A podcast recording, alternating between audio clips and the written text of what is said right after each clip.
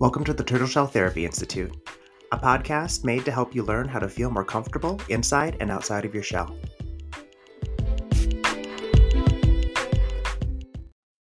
Hello, welcome to the Turtle Shell Therapy Institute podcast. I'm your host, James Nehundley. I'm a licensed clinical social worker practicing in Denver, Colorado. So today we are going to be talking about the amygdala. What is it? Why do we have it? And how can we work with it to manage our stress, our reactions? Um, because that's really when it comes into play a lot of times is stress. I am really excited. Um, I have some interviews lined up for future episodes. So just really wanted to share that because I'm super excited about it. We're going to have a guest on soon that's going to be talking to us about play therapy and family therapies that are available and how to access them and why they're helpful. Um, I'm going to be having a Reiki healer on. Um, I'm going to be having a colleague also come on that has studied and worked with interabled couples. So, really excited about that.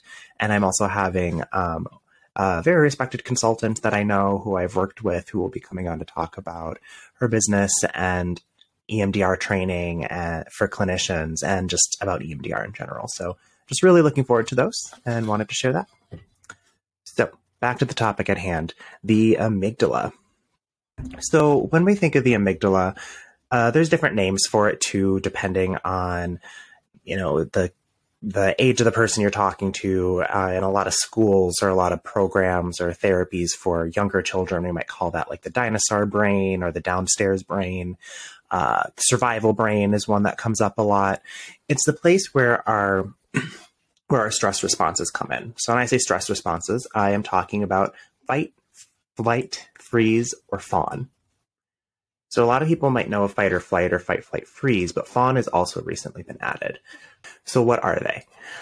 Fight is facing any perceived threat aggressively. So it's not necessarily hitting, but it could be. Um, but aggressively, you know, using your words. That's usually more what we see now, like yelling, trying to shut people down, using aggressive language, but uh, posturing, trying to intimidate. But yeah, also maybe like actually fighting or pushing. Flight is usually running away from the danger, you know, just trying to get out of the room, actually running away, trying to hide.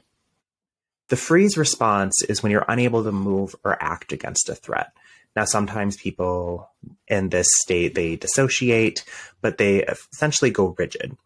In a lot of trainings that I've been in, uh, attachment based trainings that talk about this topic, it, it's similar to what we'll see with animals who will just play dead. They'll just go rigid and just hope that the threat goes away. Now it's on a spectrum, so sometimes it also just may be just kind of closing up, like you're maybe fully aware, but you just you don't know what to say, so you just don't say anything. And then the newest one that's been added is fawn. So fawn is immediately acting to move or act against the threat. So people pleasing, uh, this could be during or proactive, but trying to to appease them, trying to to give the the person what they want or tell them what you think they might want to hear just trying to ease the conflict that way. So those are the main stress responses that we'll see when the amygdala gets activated. Now when i'm talking to clients a lot about the brain there's therapists all have their different ways of talking about the brain but it's easiest to break it up into parts. We hear some therapists talk about left brain right brain. A lot of times when we're talking in those terms, the left brain is meaning more like the prefrontal cortex, the logical part of the brain where executive functioning lives. So um, that includes things like critical thinking, problem solving, being able to look at something ob- objectively and trying to assess the situation uh, without emotions and using more logic. Um, and you know not necessarily logic without emotion like compassion can be there too but then there's the right brain, which usually has the limbic system and the and the amygdala attached to that. So more like emotions, creativity, um, feeling joy, also feeling you know the full range of emotions: sadness, anger, fear, disgust.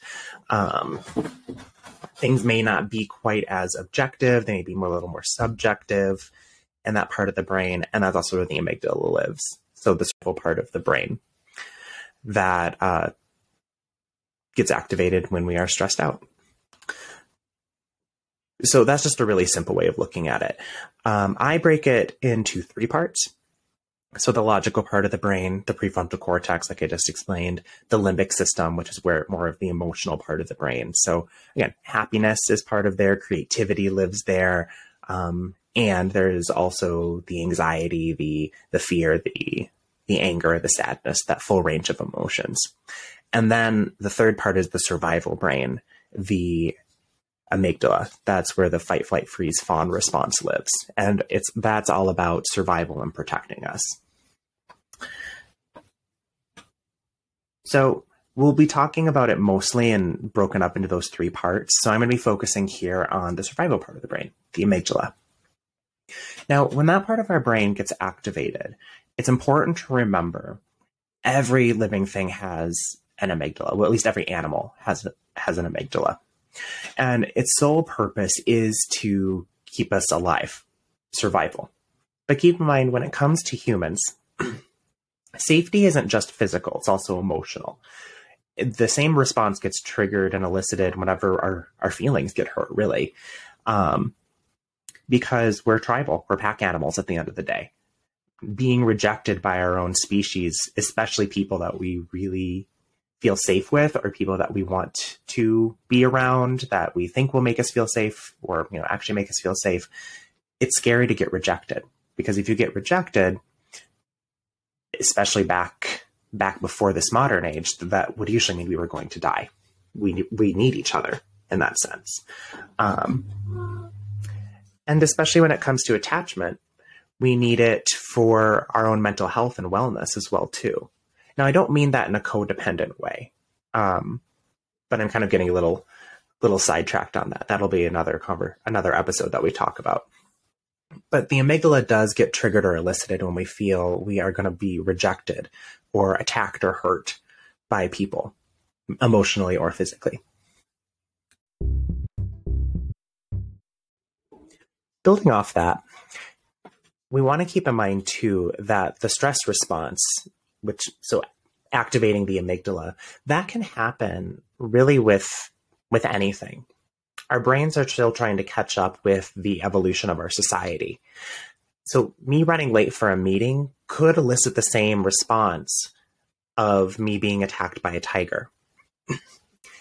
it all depends on my lived experiences, the associations that I've made with being late, those sort of things. Um, how I feel about myself, my attachment style.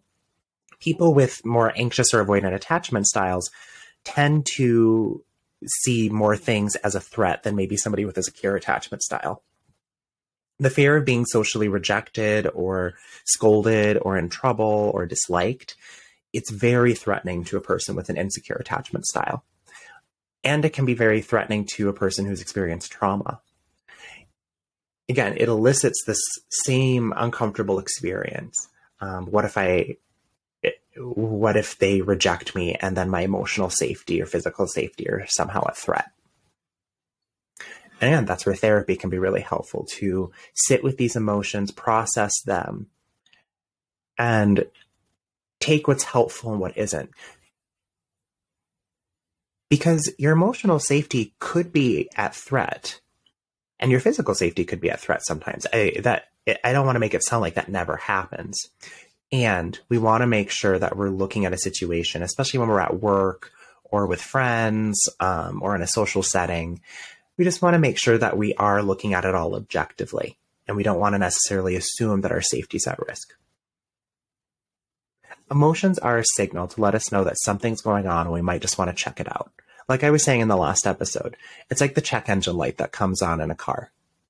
It doesn't necessarily mean something is going on, and we want to make sure that we check it out sooner than later when we have time, either by ourselves or with a friend or a professional, just to make sure that everything is looking okay. The reason I bring up emotions is a lot of times when we invalidate our emotions or suppress them, try to push them away, or if we feel like somebody else is invalidating them or trying to dismiss our emotions, that can then start to go down into the stress response and start to activate the amygdala. And then we can go to a fight, flight, freeze, fawn response with any of those. So, an example of what that might look like if you're telling uh, somebody that you care about uh, that like a friend or significant other or even a coworker that something that they said felt disrespectful and they keep dismissing that. You could see how that could escalate to your amygdala especially if it keeps happening over and over or if you are really trying to explain how the person made you feel and they just keep disrespecting you and dismissing you and maybe even they start escalating. Example let's start by thinking of the fight response in this instance, if somebody is continually dismissing and disagreeing that that they're disrespectful towards you, or maybe even making it seem like you deserve to be disrespected, the fight response might look like you becoming more aggressive, uh, raising your voice, uh, calling them names, you know, getting more, trying to get more intimidating, wait, trying to shut them down. Um, you know, just as an example, the flight response might be you just trying to get out of there, just leaving, um, not wanting to face the person, avoiding them, that sort of thing. Um, the freeze response, and with the flight response, you might not even bring it up. You might just really try to avoid the person in general and just not interact with them. With the freeze response, you would just freeze up. Um, either when you're advocating for yourself, you might freeze up when they start to push back and just not say anything. Um, or if you might just not say anything at all. And when they are being disrespectful to you, you just freeze up and don't really say anything. With fawn in this situation, you would avoid the conflict. And if you did try to advocate for yourself, the minute they started to push back, then you would try to say something nice or, you know, like try to drop mm-hmm. it or apologize for even bringing it up to try to appease them and make them, make them stop and go away. Um, if you even brought it up. Otherwise, you might just constantly be trying to make the person happy in hopes that that will bring respect. Uh, but in that case, a lot of times you end up kind of feeling like a doormat, kind of walked all over, and it usually doesn't earn earn the respect of the other person. So that's just one little example on that. Um, but you can think about how it comes, how these responses come up in your own life. But you can see how these interactions, these day to day interactions, can bring out a stress response and activate our amygdala, especially if we have unresolved trauma, if we have insecure attachment styles, um, or just even just when we are feeling emotionally raw or stressed out.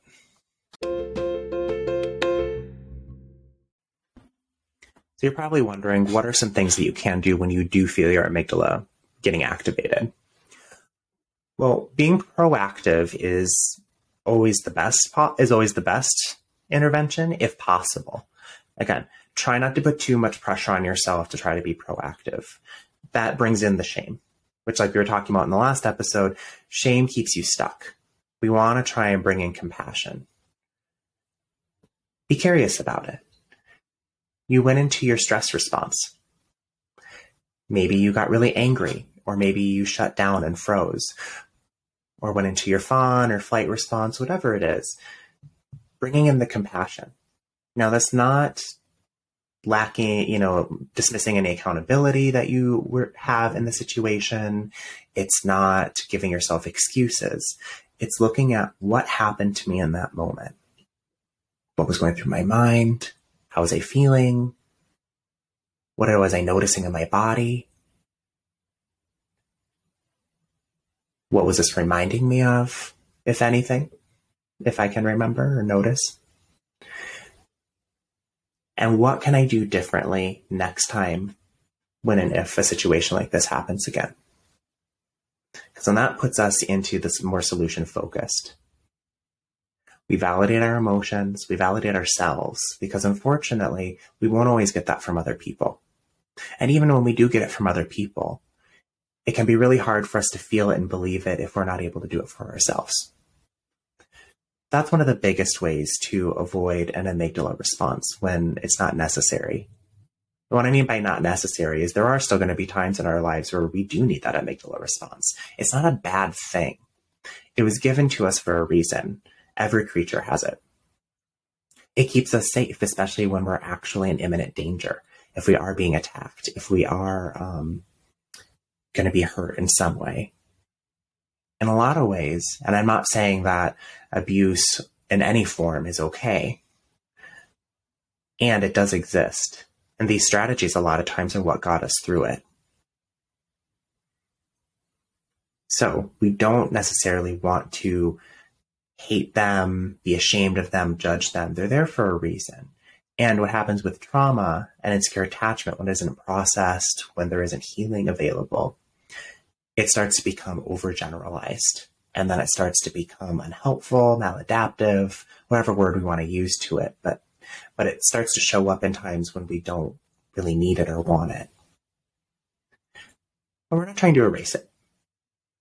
We're trying to help your brain learn how to assess the situations better so that you can utilize these protections, these defenses when they're needed. And then you can try something different, something more connecting, uh, something that feels better, something that's more responsive when when that's appropriate and necessary.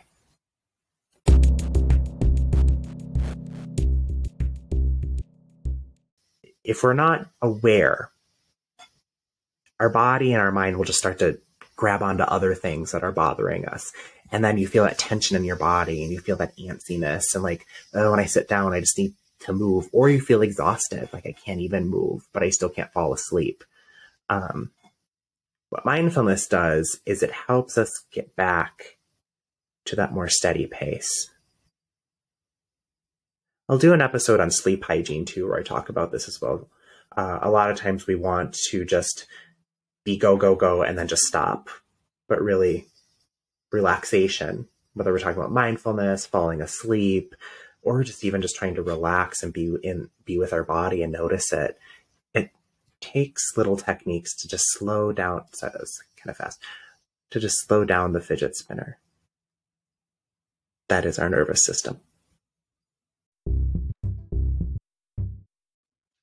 So self-talk and visualization can be really helpful in either during when our amygdala is activated or when it's leading up to it. But even from our day to day too, it can also be a proactive way to make sure that your amygdala doesn't get activated when it doesn't need to be. So some different strategies around that. One, just talking kinder to yourself, more compassionately. It's surprisingly hard for us, though, to talk kindly to ourselves. Now, that's for a lot of different reasons, and it depends on the person. Sometimes what we do is we are, uh, what's in our head is modeled for how we either heard like other adults, like our caregivers, talking about themselves when they were upset, or how they talked to us when they were disappointed in us or upset with us. That stuff can get in there, and then that's how we end up talking to ourselves. Sometimes we just develop it on our own um, even if we do have supportive caregivers and people who talk to us encouragingly. Uh, sometimes people just do develop this negative self talk about themselves for one reason or another. Um, so, when that is difficult to talk to yourself in an encouraging way, it is helpful. Well, a couple strategies. One uh, that I t- uh, tell my clients to try a lot and experiment with is what would you say to someone you care about or another person if they were going through the same thing? typically we tend to be more encouraging and more compassionate to our friends than we do ourselves. So if we would say it to them, it, try saying it to yourself, seeing how that feels. Maybe even being curious why I wouldn't say that to myself.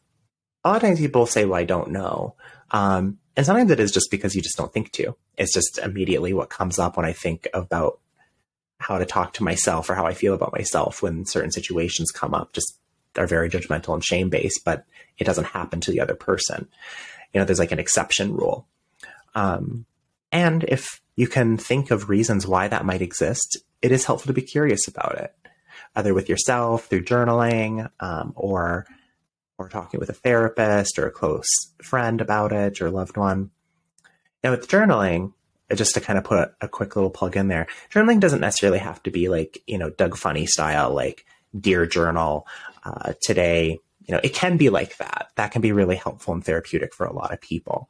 Uh, it can also just be when I'm sitting here being mindful or curious about something, I'm just going to jot down just some notes about what I notice and what's coming up. You might even want to use like writing down some questions and then jotting down some notes about some answers or other questions that came up while you were being curious. So that's just one strategy. What would I say to a friend? Another strategy, this actually comes up more from um, from EMDR therapy, we have a resource called an ally. And that's really helpful because what we do is we create a figure that's encouraging, that's wise, that um, helps you feel safe and protected. And we used bilateral stimulation or dual attention stimulus to create that and enhance that feeling and pos- associate positive feelings with that figure. And then you can interact and talk with that figure.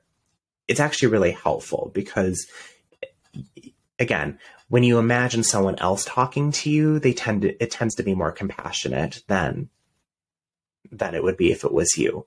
Especially if you know their entire purpose is to help cheerlead for you and help encourage you and help give you strength and empower you to do to do things that you need to to do, um, or just to help you process through emotions. Yeah, a lot of my clients will use like Dumbledore or Gandalf. It's really hard to imagine them just like shaming you or being mad at you. Mine is actually the Phoenix from the X Men comics and cartoon uh, when she when the Phoenix was was benevolent and really good and just trying to like help the world and was very wise. A lot of times I'll imagine her just kind of wrapping me up in in her wings and just encouraging me, you know, saying things that are neutral or positive, just, you know, you're you are a strong, resilient person, even though you might not feel like it right now. It is true. Uh, sometimes people are just hurt and they might take things out on you. Or my my phoenix also keeps me accountable a lot too. You know my phoenix will say things like yeah that maybe wasn't the best decision and let's be curious about why you did that. And then will help me explore that. So those are just a few things that you can try whenever you do feel your amygdala getting activated or even things you can try when there are going to be situations you know coming up that might activate either your emotion brain or your survival brain Some other mindfulness strategies that you can try would be something like a mindful walk. So as you're walking, just take a deep breath. And all you're really doing is just paying attention to what's going on around you. You know, and that can look like a lot of different things. That could just be just noticing the breeze or the air on your skin, what it feels like as you take a breath.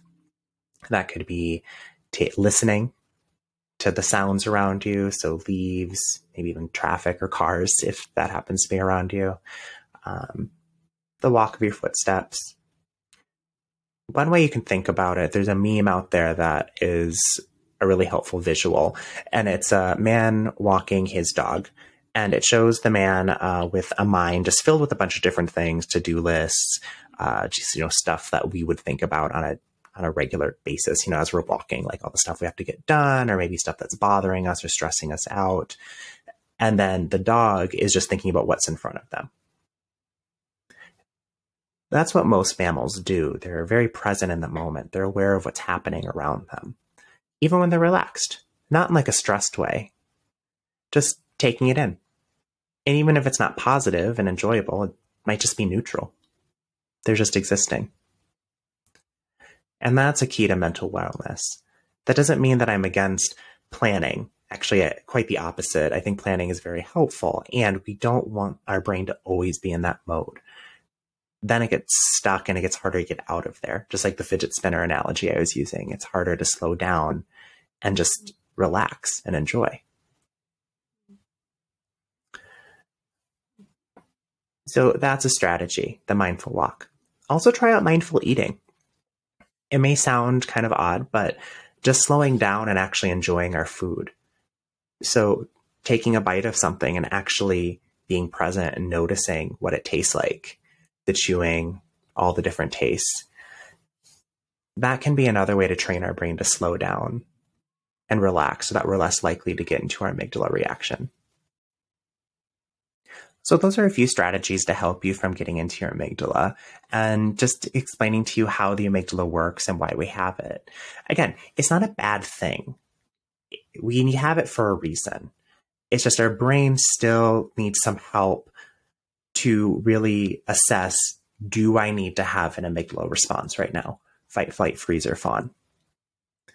And we can slow things down and assess by using things like mindfulness and meditation, using therapy, self awareness, understanding. All of those things are going to be helpful for us so that we don't go to our amygdala so quickly. Because if we don't check in with ourselves, if we don't learn how to just be present and be aware of what's going on inside of us, then we do start to react. Well, thank you for joining me today. I hope that today was helpful, and I'll plan on seeing you for our next episode. Take care.